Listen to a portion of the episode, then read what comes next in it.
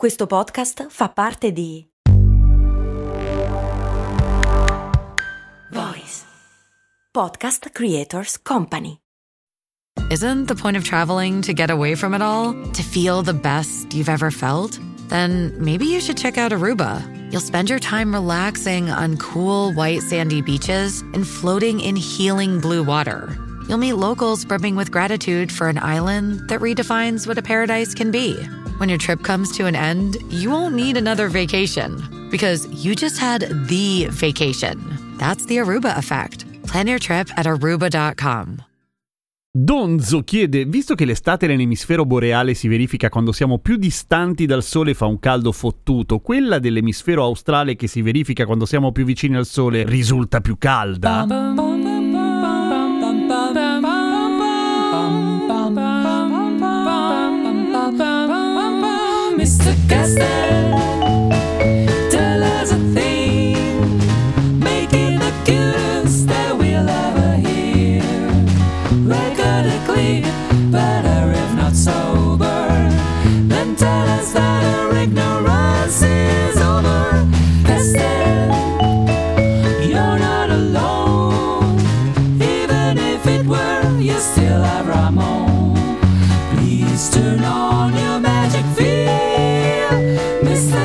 I said I knew one thing.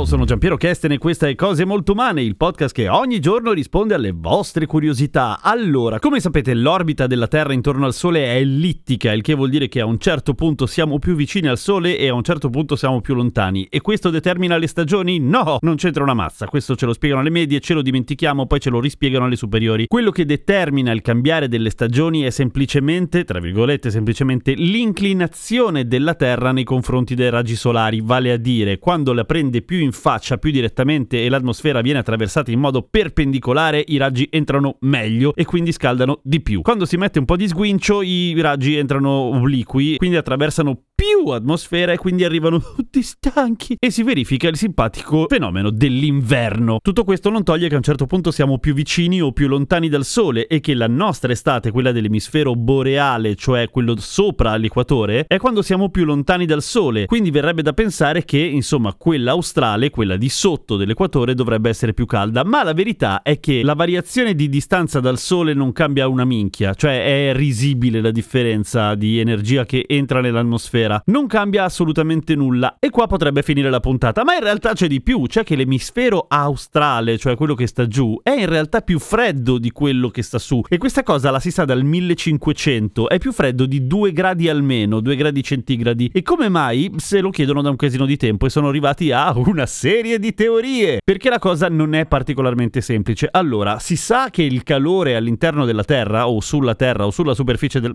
nella Terra, si diffonde, non è che rimane lì, se no l'equatore dovrebbe essere molto più caldo di quello che è e tutto il resto dovrebbe essere mm, fortunatamente più fresco di quello che è in realtà. Quindi il calore viene preso e spostato dal vento? Potrebbe essere. La prima teoria era che semplicemente l'emisfero boreale, cioè il nostro, fosse più caldo semplicemente perché c'è molta più terra e la terra si scalda di più del mare, ma allo stesso tempo si raffredda molto più in fretta del mare, per cui mm, nah, non regge. Quindi è forse tutta colpa o merito della AMOC, ovvero Atlantic Meridional Overturning Circulation, detta anche capovolgimento meridionale della circolazione atlantica, una correntona che prende l'acqua calda dal sud e la porta verso il nord. Su su su fino in Groenlandia, dove affonda verso il basso, porta un sacco di nutrienti e sposta un casino di calore effettivamente, distribuendolo e portandolo più su, più da noi. Che bello! E questo è sicuramente un dato. C'è anche il fatto che nell'emisfero boreale ci sono il 24% di precipitazioni in meno rispetto a quello australe. Cioè ci sono meno tempeste, giù c'è un tempaccio rispetto a quello che c'è su. Come mai? Anche qua teorie, ma probabilmente è per il fatto che qua da noi ci sono le montagne. E voi direte, ma anche in Sud America ci sono un sacco di montagne, minchia, ci sono le Ande. È vero, ci sono le Ande, ma c'è molta, molta meno terra e quindi molte meno montagne giù rispetto al nord. E quindi, beh, le montagne oggettivamente il vento lo fermano, cioè fermano la circolazione dei venti, quelli non ad altissima quota, e quindi anche le precipitazioni, per cui fanno un po' da frangiflutti delle tempeste. E questa potrebbe essere una delle ragioni per cui piove molto meno. Quindi in questo momento siamo uno a uno, cioè da noi fa più caldo ma giù piove di più. Quello che fa propendere per il fatto che l'emisfero australe tutto sommato abbia vinto la lotteria è il fatto che l'aria è maledettamente più pulita rispetto all'emisfero di qua sopra, ma tipo 100 volte più pulita in alcune zone. Come mai? Ok, è vero che il 90% della popolazione mondiale abita l'emisfero boreale ed è la popolazione che produce effettivamente inquinamento o la maggior parte di esso naturalmente. Ma questo non basta a spiegare come mai non se ne vada in giro e ci sono anche qua due teorie. Una è l'Intertropical Convergence Zone, una sorta di corrente trasversale che fa da tappo fra l'emisfero australe e quello boreale, cioè quello che succede su resta su e non scende giù. Anche se gli ultimi studi hanno provato che non basta questa roba della bizzarra zona che divide l'emisfero australe da quello boreale, perché hanno fatto le prove in una città australiana che si chiama Darwin, che è proprio lì lì su questo confine, a volte si trova sotto, a volte si trova sopra, non perché si muove la città, ma perché si muove l'Intertropical Convergence Zone. Ecco, quando cambia il confine, l'aria in città rimane sempre pulita, per cui non si capisce. E hanno scoperto che c'è una zona ancora più in alta quota, larga non più di 50 km, che è una sorta di muro invisibile di vento dove niente. Cioè,